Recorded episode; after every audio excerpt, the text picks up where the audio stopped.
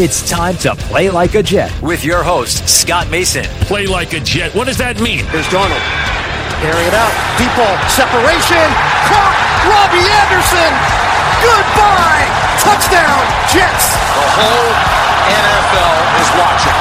A fourth and ten. And here they come. Mayfield's pass. It's intercepted by Mosley. Le'Veon Bell the top. Bell breaks a tackle. Bell trying to go all Touchdown. Big return for Crowder. And he's going to go all the way. Touchdown, 85 yards. Looking downfield, fires this one and intercepted at the 34.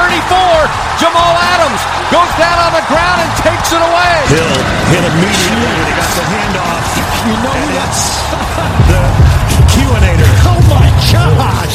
Listen, thank you. From the Vivid Seats Studios, use the promo code OVERTIME to get yourself up to 100 bucks off your very first purchase when you download the Vivid Seats mobile app. This is Play Like a Jet. My name is Scott Mason. You can follow me on Twitter at Play Like a Jet One, and we're doing this a day early because of the fact that there's so much news and anticipation around the Jets. So we welcome in what would normally be on a Wednesday, but this week a Tuesday, Mr. Manish Mehta from the New York Daily News. Manish, I know that right now you're waiting for the cable guy. Some anxious moments right now in the Manish Mehta household, I'm sure.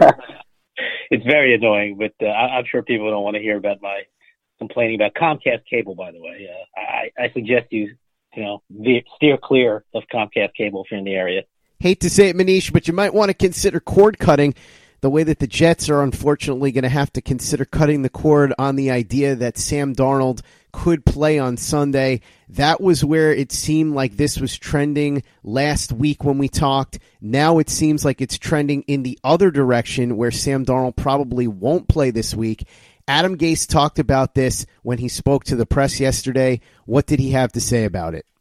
Well, he was clearly disappointed because, uh, uh, along with the fans, uh, I think he believed that he would have a, a clear answer about uh, Darnold's availability, and everything he was led to believe in the prior week was that things were trending in the right direction. Uh, you know, as you said, and, look, Sam Darnold very well might play against the Eagles on Sunday. He still needs to get medically cleared for contact, and that's really code language for his spleen is not the proper size because that would be the only reason to prevent him from contact. Now, look, he's not going to get hit in a practice anyway, so uh, you know we, we might be making a, a, a lot out of nothing in terms of that for the week uh, of practice. But he clearly needs to be cleared before uh, playing any kind of game.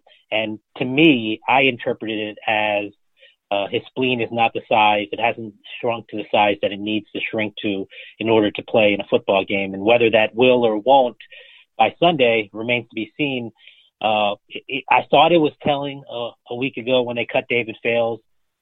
Clearly, the coaching staff and the front office believed that uh, there was no reason to keep Fales because Darnold would be back. Now, it's not a, any kind of crisis situation if they need to bring Fales back because people aren't knocking down David Fales' door uh, for opportunities. So he could very easily come back quickly if, if need be. But uh, it does put Adam Gase in a precarious position in terms of how he runs his practice this week because he could have Sam Darnold practice with the starters all week. And then uh, if Darnold is not cleared by the medical staff to play, he's uh, he meaning Gase is in a bind because he he also needs Luke Falk, an inexperienced player, to get as many reps with the starters during the week as possible if he's going to play in a game. So I thought Gase hit it hit the nail on the head, saying that if he had a you know a veteran guy, uh, you know maybe a ten year vet or you know just a guy who's been around the league for a while.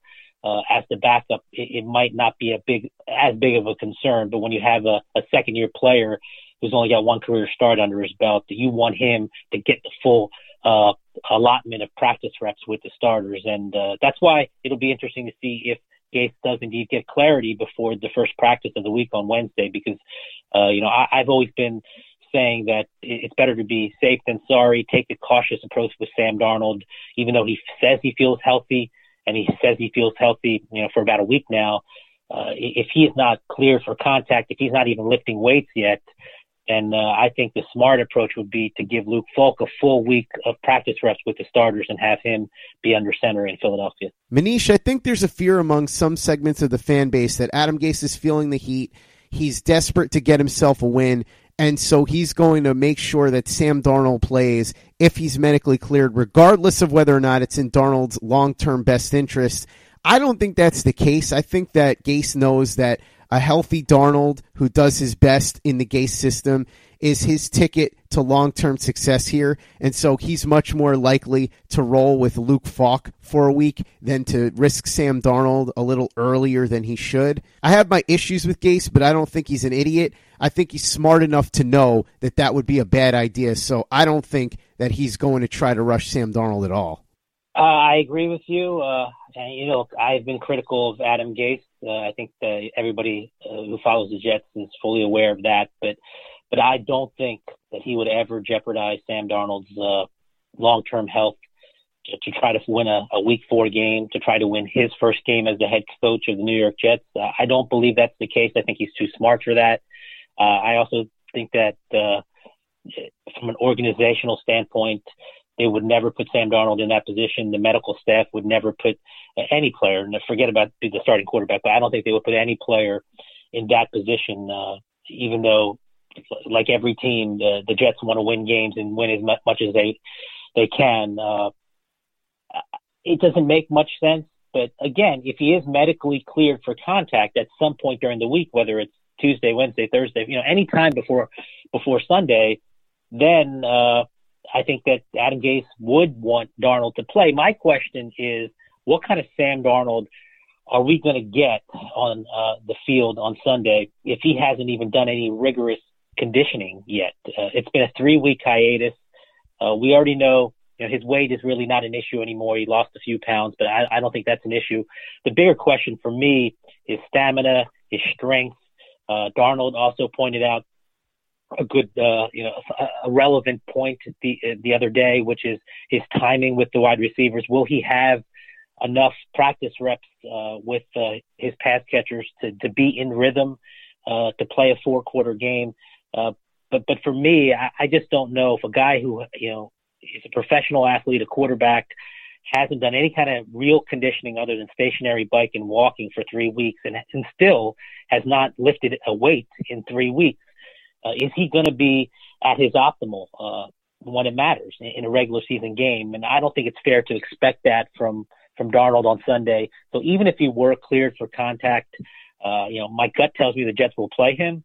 Uh, my gut also tells me that we're not going to see the best out of Sam Darnold in his first game back, just given the fact that he hasn't done all of these off the field things to prepare himself for a game. Uh, you know, mentally, uh, he's as sharp as ever, I'm sure, but just from a strength and conditioning and even timing uh, standpoint, as he pointed out, I think he's going to be a little bit off. So I think it would behoove the organization and behoove Sam Darnold to to use this week to get his strength back, his conditioning back, get some practice reps in, and then really be uh, as close to 100% as he can be for the Dallas Cowboy game in Week Five. I think that makes the most sense. Uh, but again, my gut tells me that if he is medically cleared, uh, he's going to want to play. There's going to be no reason from a medical standpoint to hold him back, and I don't think the Jets would hold him back if he's cleared because uh, because uh, you know, there there wouldn't be no real quote unquote danger in damaging his spleen. Manish, one area of criticism that some people have lobbed at Adam Gase and even Joe Douglas is the fact that Luke Falk was really bad against the New England Patriots, and they needed an upgrade at quarterback if Sam Darnold wasn't going to be able to play against the Philadelphia Eagles. That could mean going out into the free agent market and getting somebody with more experience. Brock Osweiler is a name that has been thrown out there as a potential quarterback for the Jets because of the fact that he at least has starting experience and he's familiar with the Gase offense. What are your thoughts on this? Do you think that they gave any type of consideration to making a move like that? I'm sure they gave some consideration to it, but look, I don't want to criticize them for that, uh, only because realistically, the only guy who could, jump in with prior experience in Adam Gase's offense is Brock Osweiler. I mean, we're really talking about a pool of one. Uh, you're not going to trade for a quarterback from some other system, and that guy is not going to pick up the system this quickly. Uh, he, he could have you know, gone in his playbook last week, but he wasn't going to be on the field with his teammates because his teammates were out of town during the bye week. So I think that's a bit overblown. So we're really talking about this question. uh, should the Jets have signed Brock Osweiler? That's really what it comes down to. If they signed Osweiler, okay, fine. Uh, you know, perhaps he could have, you know, he perhaps he could have made the Jets uh, competitive in this game, or perhaps he could have stunk. Yeah, I don't even know what Brock Osweiler is doing right now. I don't know what kind of shape he's in. I don't know anything about Brock Osweiler's uh, the physical conditioning and, and and things of that nature right now. So uh, to me, the notion of bringing in a veteran really means the notion of bringing in Brock Osweiler. And would that have made any kind of tangible difference for the team? I, I don't think so. Uh, again, the trade avenue is irrelevant to me. I mean, the only the only guy that you could, I guess, make an offer for, and he doesn't even have experience in the system, I don't believe. But the only guy you could perhaps make a, an offer for, and it would have been turned down, would be Josh McCown uh, because he he knows uh, a lot of the players on offense, and he's got a chemistry in that respect. But uh, obviously, the Eagles are not trading him because he's a valuable piece, you know, insurance piece for them. So I don't think the options were, were plentiful. Uh, and the idea that you don't want to roll out Luke Falk, uh, I disagree with that notion too, because if you look around the league, and even if you look to last night, Mason Rudolph, Mason Rudolph played competitively in his first start last week, but not particularly well. And he clearly made strides last night. Now he was far from perfect. Uh, they designed a smart game plan.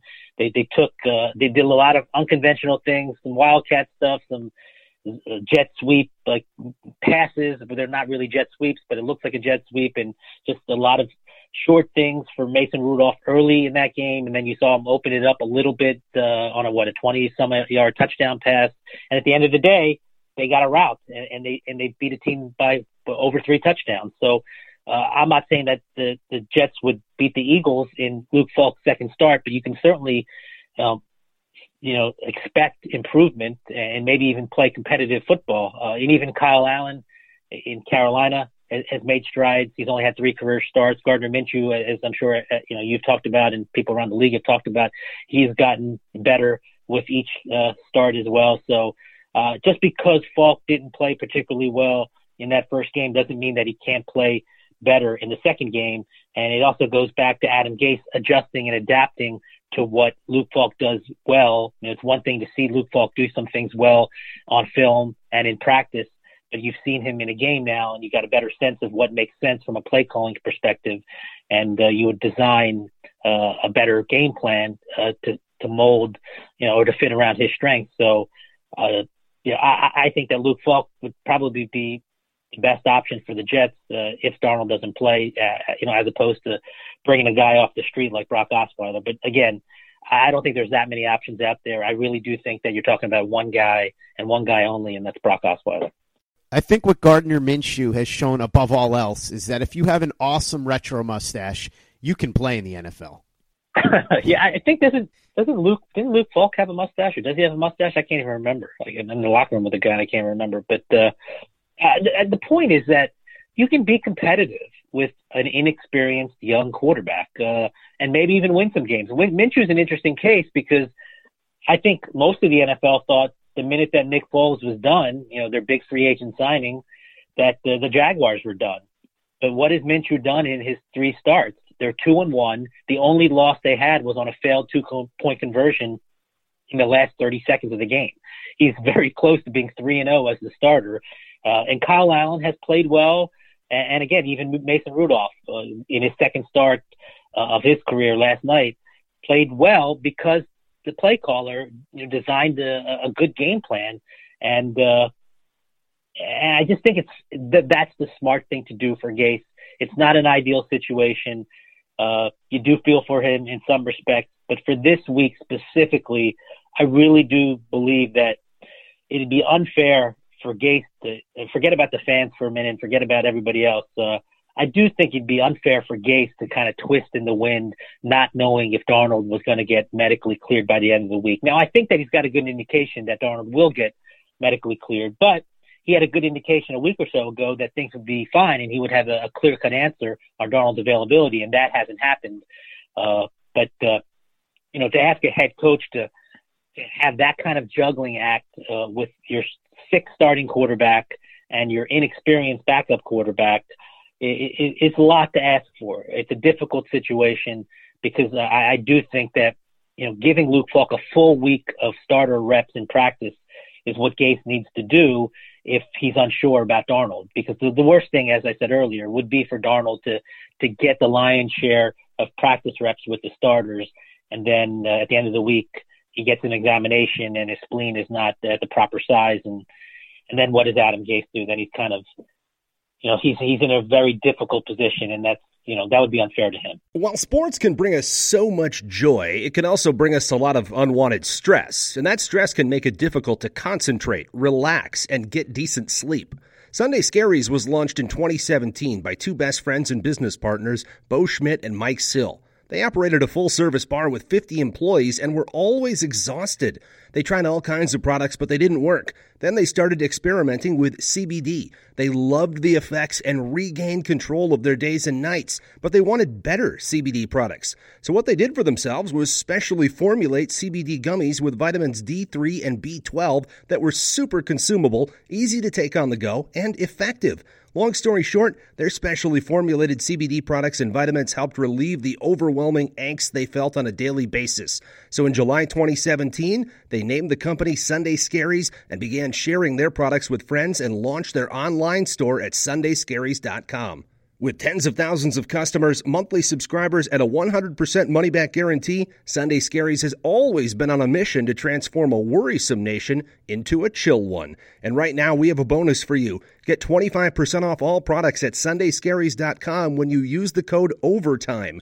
Again, 25% off all products at sundayscaries.com when you use the code OVERTIME. Hey guys, Greg Peterson here with the Baseball Betting Podcast. As we know, the MLB season is back in our lives. It's going to be a 60 game sprint unlike anything that we've ever seen before. And I'm going to be giving you picks every single day, seven days a week with Major League Baseball. We're also going to be keeping up with the KBO as well. If you like baseball and you like being able to make some money, subscribe to the Baseball Betting Podcast with Greg Peterson on Apple Podcasts, Google Play, Spotify, Stitcher, TuneIn, or wherever you get your podcasts. Play like a Jet. Play like a Jet. What's going on with Gardner Minshew in Jacksonville reminds me a little bit of what happened with Kurt Warner and the Rams back in 1999. If you remember, the Rams spent a ton of money in free agency on Trent Green. He got hurt. They went with Kurt Warner, who nobody knew, and Kurt Warner ended up lighting it up and leading the Rams to the Super Bowl. I'm not saying that Gardner Minshew is going to do that, certainly, but it is interesting when you see a guy like Minshew who comes out of nowhere and replaces a guy who was the big hope that got all the money. And he's doing what everybody was hoping Nick Foles would be able to do down in Jacksonville. Certainly, the situations are a little bit different because Minshew was a sixth round pick. Warner was undrafted, had to go and play all over the place just to try and keep his dream alive before he got his chance after Trent Green got hurt. But still, it is always fascinating to me to see stories like this where somebody who's not expected to succeed succeeds against all odds. I'm not saying Luke Falk is necessarily going to be able to do that for the New York Jets, but if he's going to at least be able to perform better and give the Jets a reasonable chance to win this game against Philadelphia, it's going to be on Adam Gase to have a more creative game plan for the offense and for Luke Falk. To that end, Gase spoke about that when he talked to the press yesterday. What did he have to say about it? Yeah, you know, I give him credit uh, for for uh, you know giving us a window into what he needs to do better as a head coach. We you know we already know about some issues uh, uh, in terms of players and execution or lack thereof. But uh, he specifically said that he needs to do a better job of making sure that the quarterback, whether it's Sam Darnold or Luke Falk, the quarterback's first read is is open. Uh, it's not going to happen all the time, but you can create openings uh, with play design. You know, we've seen that uh, in recent years uh, with Andy Reid a lot. We've seen that uh, this year with Patrick Mahomes throwing to wide open guys left and right uh, over the first month of the season. A lot of that is play design. You know, people wondered what would uh, you know what would that passing attack look like without Tyreek Hill, and then Tyreek Hill goes out. Sammy Watkins, who's got a pedigree, of course, has an exceptional game.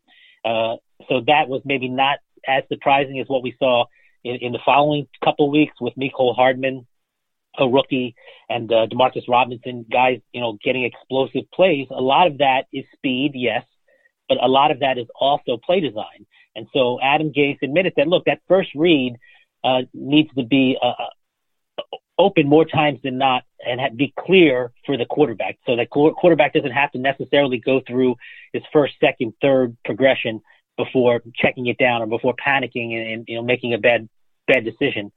Uh, and that is incumbent upon the quarterback. Of course, ultimately he's the guy with the ball in his hands, but uh, Adam Gase can do a lot for Falk or Darnold uh, with more creative uh, play designs uh, to, to, fit that particular quarterback skill set. Clearly, Sam Darnold's got a different skill set than Luke Falk. Darnold can do stuff outside of the pocket. He can improvise better than Falk. But uh, no matter who's under center, I, I thought, uh, you know, I thought that Gase deserves credit to, you know, in, in admitting that, yeah, you know, as a play caller, he needs to do a much better job in that area, and that's an important area. It's an it's an area that fans typically don't talk about. We don't talk about it, you know, on podcasts that often. But uh, getting that first read open via design is critical, and uh, you know, as, as I've said many times, and as I said on this podcast before, Adam Gase was hired because of his uh, his creativity and innovation on the offensive side of the football. So I think that's where I would like to see you know, significant improvement after the bye week. And just to kind of circle back to what you said about Minshew, what I think is fascinating about what he is doing is that he is a rookie quarterback. Uh, I know that people who are looking for excuses for Adam Gase say that Luke Falk is a practice squad quarterback. I actually had somebody on social media refer to him as a rookie quarterback. He's not actually a rookie. He's had a full year of experience in Adam Gase's offense in Miami. He was actually on Miami's active roster before they put him on IR uh, with a, a wrist injury, uh, which you know I, I don't know if he had surgery. I don't know if it was one of those stash deals where it was a redshirt year. The bottom line is that he was in that system and was exposed to that Adam Gase system for an entire year. So it's not as if he's coming out of college like Minshew. Minshew, these are his first you know, few months, or the first month actually in, in an NFL regular season. So he's doing all this, uh, you know, as, as a true rookie, whereas Luke Falk had a de facto redshirt year in this particular offense. So uh, I do think in theory, Falk should be ahead of Minshew in terms of understanding and grasping the, specific offense that he's in. So uh, that's just another reason I think that uh, it makes more sense to, to start Falk instead of somebody off the street, uh, if need be, against Philadelphia. Little connection there too between Luke Falk and Gardner Minshew. Both guys were sixth round picks. Both guys went to Washington State. Both guys played for Mike Leach. So who knows? Maybe a little bit of Gardner Minshew magic in store for Luke Falk. But if it's going to happen, as you said, it's going to have to be with better play calling, and the offensive line is going to have to block better. They have been terrible so far, and so everybody has said that the Jets may want to consider making changes along the offensive line. And Adam Gase now seems to be in that camp because he talked about this yesterday when he spoke to the press. What did he have to say about the issue? Well, he was, uh, you know, he was pretty blunt about it, which is when you're 0 and 3, uh, things aren't working people are looking for change and, and perhaps change is, needed. Now, it's a delicate balance with the offensive line because if guys are underperforming, clearly you, you want them out of there, right? You, you want a replacement.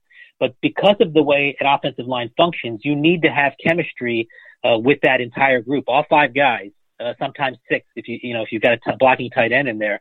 They all have to to work in unison. So you don't want to make wholesale changes. This isn't like the old uh, Dean Smith, North Carolina uh, teams, uh, where he would change five guys at a time. Uh, you, you know, five guys off the bench, and he'd essentially have two starting units. Uh, that's not what you can do in the NFL with an offensive line. You can, however, make one, uh, perhaps two changes. Now, if you look at uh, the production uh, along that line in these first three games, clearly Ryan Kalil is either shaking off the rust or you know working out communication issues with the rest of the line. Uh, the change that would be the most seamless, if you will, would be Jonathan Harrison in at center. Because again, he was a presumptive starter at center before Kalil was lured out of retirement uh, to start a training camp. So having Harrison jump back in there as the starter uh, when he played uh, along the offensive line last year as well, I don't think would be that big of an adjustment. I don't think there's that big of a learning curve. I actually think it would be relatively seamless and uh, things would go in the right direction if they believe that Kalil is done. If they believe that Kalil is still kind of working his way back in, into shape and, and getting a, a better understanding with uh, the rest of his line mates and that he'll be fine, sooner rather than later, they'll keep him in. But to me, that is the, the change that seems to make the most sense. Uh, if you look at the Jets depth at line, it really lies in the interior. Tom Compton is the guy who, if you remember, was actually the backup center to Harrison this spring uh, before he moved back to guard when Kalil came back. Uh, he offers uh, some quality depth options uh, at, at the guard position. Now, Kelechi Osemele, if you remember before that Patriot game, he did not practice on that Friday. He's got a knee issue that bothered him last year in Oakland. Uh, I know that they're they're managing that issue right now, uh, but I also think it's something that you know keeps that, that that you should keep an eye on. It's not something that you should dismiss. It's not nothing. I guess is is the best way to put it. There is something there. So if they're not happy with his play, they could easily put Compton at, at left guard and Brian Winters as well as another guy. Uh, you know, if you wanted to replace him, uh, again, your depth lies in the interior. We you got Compton. Remember, you traded for Alex Lewis. Maybe you want to give him a look see as well. He got some playing time in the preseason uh, when there were some injuries, uh, uh, you know, with Winters and and Osemele, if you remember. So uh, those to me would be the the changes that would make sense. There is a danger if you're going to make a change on the edge because your option is uh, Chuma Edoga, right? And he was inactive and he's he's had his his struggles. I, I think that's a fair way to put it. If you're gonna have any struggles, uh, I think it's probably better to, to have some deficiency along the interior as opposed to on the edge. And some people might disagree with that, but I think if you have a weak left or right tackle, you could be, uh, you know, in for a lot of trouble. Uh, and that's why, you know, my you know, my instincts tell me that if they're going to make a change at all, it's going to be on the interior. The obvious one seems to be Harrison over Kalil. If they want to cut the cord on Kalil, it might be a little early to do that, but uh, Harrison's a guy they're familiar with. Harrison's also a guy that Adam Gase feels comfortable with, uh, and and Sam Darnold feels com- comfortable with as well. Uh, but again, if they're not happy with the guards, if Osemele's knee is really an issue, if that's really why he's not performing to his you know his standard, and I could see Tom Compton, Alex Lewis, uh, you know, being a, a replacement there as well. Hey guys, this is Greg Peterson, host of the podcast Hoopin' with Hoops. Despite the fact that college basketball is in the off season, it's never too early to get a jump start on taking a look at these teams because there is now 357 of them for the upcoming 2020-2021 college basketball season. I'm going to give you guys a deep dive on every last one of them, keep up with all the transfers in college basketball, and so much more. You are able to subscribe to Hoopin' with Hoops on Apple Podcasts, Google Play, Spotify, Stitcher, TuneIn, or wherever you get your podcasts. Play like a Jet. Play like a Jet. Manish, beyond Sam Darnold, there are some other injuries that the Jets have been dealing with, so let's go through them one by one. And we'll start with the good news. It looks like Quinnen Williams is going to play on Sunday, right? Yeah, I think, uh, barring something quote unquote weird, in the words of Adam Gase, uh, Quinnen Williams is going to play. Uh, you really want to see him out there. He's only played, what, I think 20 snaps in his career. He, he hurt his ankle in that season opener against Buffalo. They could sure use him. Uh, obviously they didn't draft him with the number three pick for no reason. So uh, that's a boost. That that'll be helpful. It's interesting because Gase admitted that uh, Williams was actually chomping at the bit to play in that New England game. And uh, you know, to be honest, if there were not a bye coming up uh, after that game, I think that Williams might have actually played played. But the idea of holding him out uh, and giving him that extra time to, to rest to, to ensure that he's going to be fully ready for this, uh, you know, remaining 13 game stretch uh, factored in uh, the Jets' decision to hold him out in New England. That's the good news. Now let's get to the bad news. Everybody assumed that with the extra week off for the bye that CJ Mosley would be ready to go against Philly. And now it appears that it's trending in the opposite direction. All signs seem to be pointing towards CJ Mosley not playing on Sunday. What do you expect to happen here? Do you think Mosley is going to end up sitting out against the Eagles? Yeah, and I think you know, look, we're still five five or so days before kickoff, but I don't think he's going to play. I, I think a groin injury is very much like a hamstring injury. Uh, they are unpredictable, and I know there was a lot of hope uh, inside the building and uh, among the fan base, of course, that that bye week would be the cure all and he'd be ready to roll for the, the you know the rem- remainder of the season starting in Philly. But uh, what I thought was interesting is that Mosley admitted that the groin strain he has is in the upper part of his groin, and because of that, the the, the timetable for recovery is a little bit slower than it, uh, if it were a strain a little bit lower. Uh, and again, I'm not a medical doctor, but uh, he he pointed that specific element out, and, and that to me means that the doctors made it clear to him that uh, the reason for the relatively slow uh, recovery time is because of the placement of the, the strain, and because it's because it's higher up, it makes it more difficult for him to to explode, change the direction. He hasn't even tried that yet. He's jogging and running straight ahead. Uh, that's not going to get him anywhere on Sundays. He needs to, you know, to, to backpedal. He needs to move side to side, lateral movement, explosion, uh, things like that. Obviously, are critical at his position. So the fact that he hasn't even tried change of direction you know, five or six days before the game uh, is troubling to say the least. Now, he's such a competitor. This is a guy who had has missed you know, had missed, I should say, three games uh, in his five-year career. Uh, you know, entering this season, and this could be the third game he misses out of four with the Jets. So it's frustrating. It's annoying. He, you know, he's a durable player dating back to college as well. He missed some time with a dislocated elbow, I believe, as a maybe a redshirt, uh, redshirt sophomore, or redshirt freshman, or or maybe it was a second year at Alabama. But by and large, he, you know, he had been a durable player, uh, you know, for the last really seven, eight years. So, you know, it's annoying for him. He is a team leader. He's got a great attitude. He's got a great mindset. He's still one of the most diligent guys in the meeting rooms. He's trying to be as much of a leader as he can from the sidelines during the games, helping out the linebackers, specifically Neville Hewitt, on things he might see when those guys, uh, you know, come off the field on change of possession. In the film room, he's obviously an invaluable asset. Uh, you know, he's just a you know, he's just a terrific player and a terrific guy in that locker room for this team. You, you'd want him out there so because he his value is, is so critical, and I know that we've talked about it. I'm sure you've talked about it as well. But uh, clearly, missing Sam Darnold is big. But just not having C.J. Mosley on the field to correct mistakes, get the Jets out of bad situations before the snap is is so important. And uh, you know, I know that Neville Hewitt's doing everything he can to, you know, to, to, to make the proper checks to, to be in the proper position. But you don't just, uh, you know, snap your fingers and replace a perennial Pro Bowl, uh, inside linebacker who's your defensive caller. So, you know, that, that's, that's a, you know, a significant hit for Gregg Williams. Uh, but it's the NFL, right? I mean, guys get hurt all the time. Important guys get hurt all the time. You know, I saw a pretty interesting stat over the weekend that the Patriots have put 10 players on IR since the start of training camp. That's the same amount of players that they had on IR all of last year. And their offensive line has been ravaged by injury.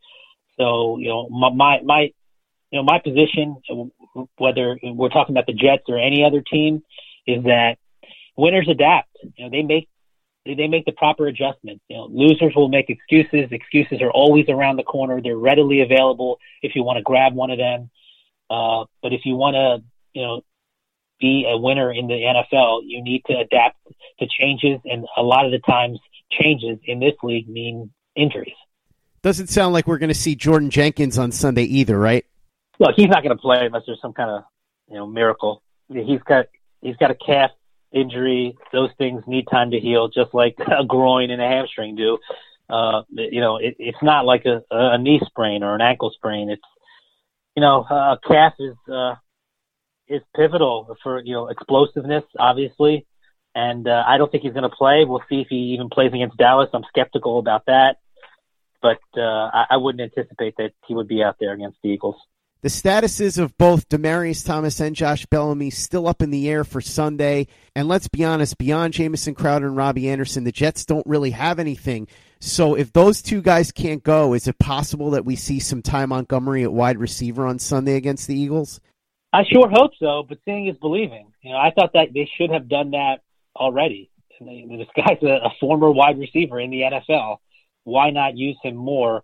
Uh, it's interesting because if you look at the snap distribution uh, between Ty Montgomery and Le'Veon Bell. Le'Veon Bell's actually on pace, uh, you know, more specifically than snap touch touch distribution. Le'Veon Bell's on pace for a career high in touches. if you remember in his last year in Pittsburgh, he had over 400 touches. I think he's on a almost 460 touch pace right now. That obviously is not sustainable.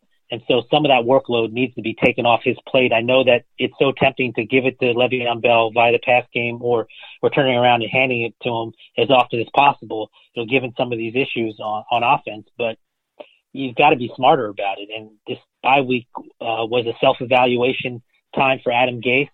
I would hope that Le'Veon Bell would not be run into the ground before Halloween, and that means that Ty Montgomery has to be integrated into this offense. And as you said, because of uh, the issues uh, at wide receiver, it makes absolute sense to use Montgomery in that way, to use him as a pass catcher. Just get him on the field. The fact that he hasn't been on the field, uh, you know, that much is puzzling to me. And I think that was a critical mistake that the coaching staff made in, you know, in the pre-bye portion of the season. And I think that's something that needs to be rectified. Uh, if Adam Gase is indeed going to be making uh, smarter decisions from a play caller's perspective. I think you know part of part of what he needs to uh, do is incorporate Ty Montgomery. And I'm not saying give him you know ten touches a game, but get him on the field at least. You know, have him run some routes, give him uh, give the quarterback whether it's Darnold or Falk another option out there.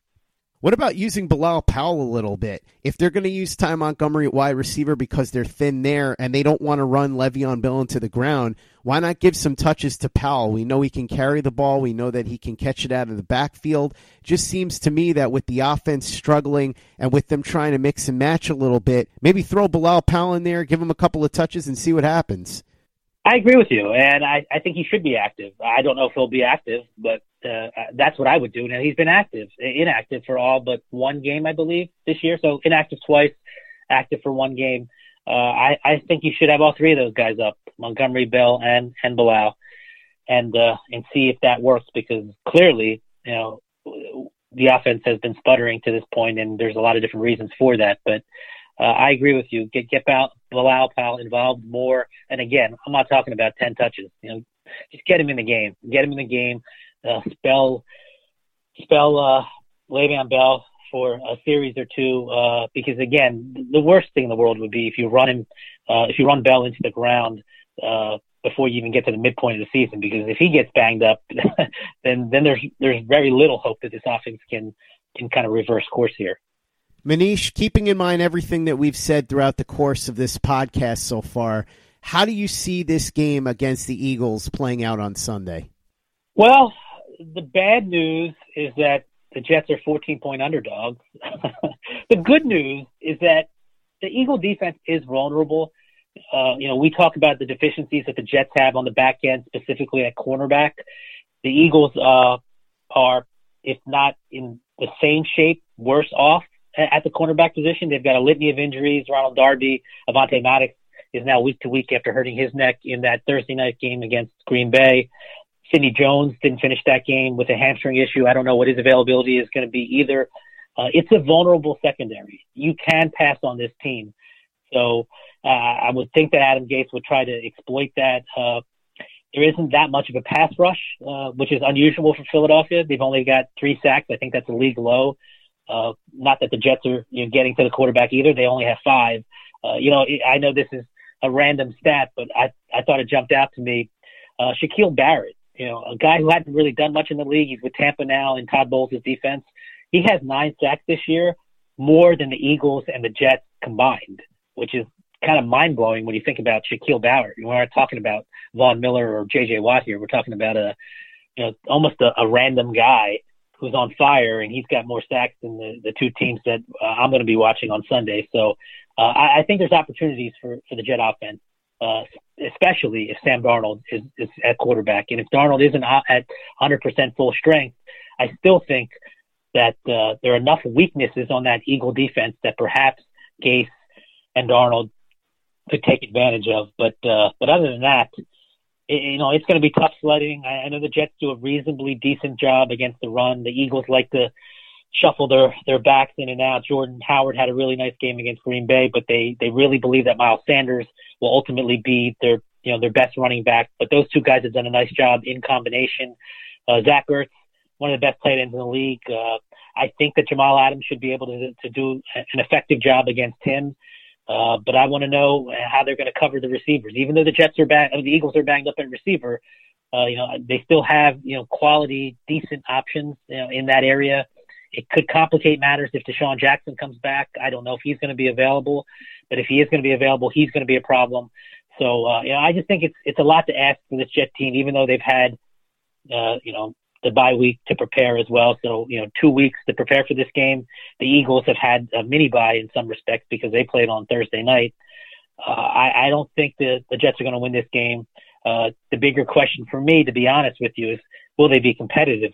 Because they haven't been competitive uh, by and large since uh, since that fourth quarter against Buffalo. Uh, I, I want to see them score. you know, I know it's a simple thing to say, but two scoring drives out of 32 this year. I don't care who the quarterback is. I'm sick of the quarterback excuse.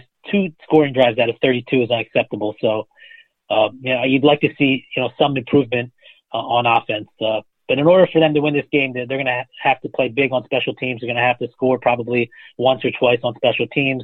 Gregg Williams is going to have to, you know, dial up a lot of exotic and unorthodox blitzes to confuse Carson Wentz. Uh, that Eagle, uh, that Eagle uh, offensive line is vulnerable also. And I mentioned the defense of that team, but that Eagle offensive line has has its fair share of struggles. Now they did dominate a smaller, undersized Green Bay front and ran all over the field in their win on Thursday night. I don't think that'll be the case against the Jets. I don't think you can do that against this Jet front. So uh, I think uh, you know I think there's going to be a lot of passing. I, I I said a few days ago that I wouldn't be surprised if uh, if the, the over under on uh, pass attempts in this game was like 80 or 85, or maybe you know it might be even higher than that because I think you'll see both teams try to throw it and throw it a lot against some you know some weak cornerbacks. All I'm asking for at this point is a reasonably entertaining game that is somewhat competitive. I don't think that's too much to ask. The same way that I don't think it's too much for you to ask that the cable guys show up within a reasonable window I hate when they tell you that the cable guy is going to show up sometime between Monday at 6 a.m. and Friday at 8 p.m. It's ridiculous. How am I supposed to plan my life when I have to spend an entire week sitting around waiting for the cable guy? But the good news, Manish, is that while you wait, you've got plenty of time to write. So, what should we expect to see from you over the next couple of days in the daily news? Well, I'm on Sam Darnold watch, like everybody else who follows the Jets. Uh, you know, how healthy is he? What's he doing? Uh, and uh, you know how effective will he actually be if he gets the green light? Uh, let's be honest. I know Jet fans want to win uh, on Sunday, but uh, ideally, if they saw Sam Darnold come back, play well, be healthy, uh, I think uh, they would be happy. Not as happy as winning a football game, of course, but uh, everything hinges on Darnold uh, moving forward. And if he's right physically and plays reasonably well in his first game back, uh, you know that would be a good sign uh, moving forward for the rest of the season. I can't speak for all Jets fans, but I can certainly say, speaking for myself, that that would definitely make me happy. So fingers crossed that if he does play against the Philadelphia Eagles on Sunday, that is what we see from Sam Darnold. Go ahead and follow Manish on Twitter, read his work in the Daily News, and for the latest and greatest in New York Jets podcasts, you know where to go. That's Turn on the Jets Digital and turnonthejets.com.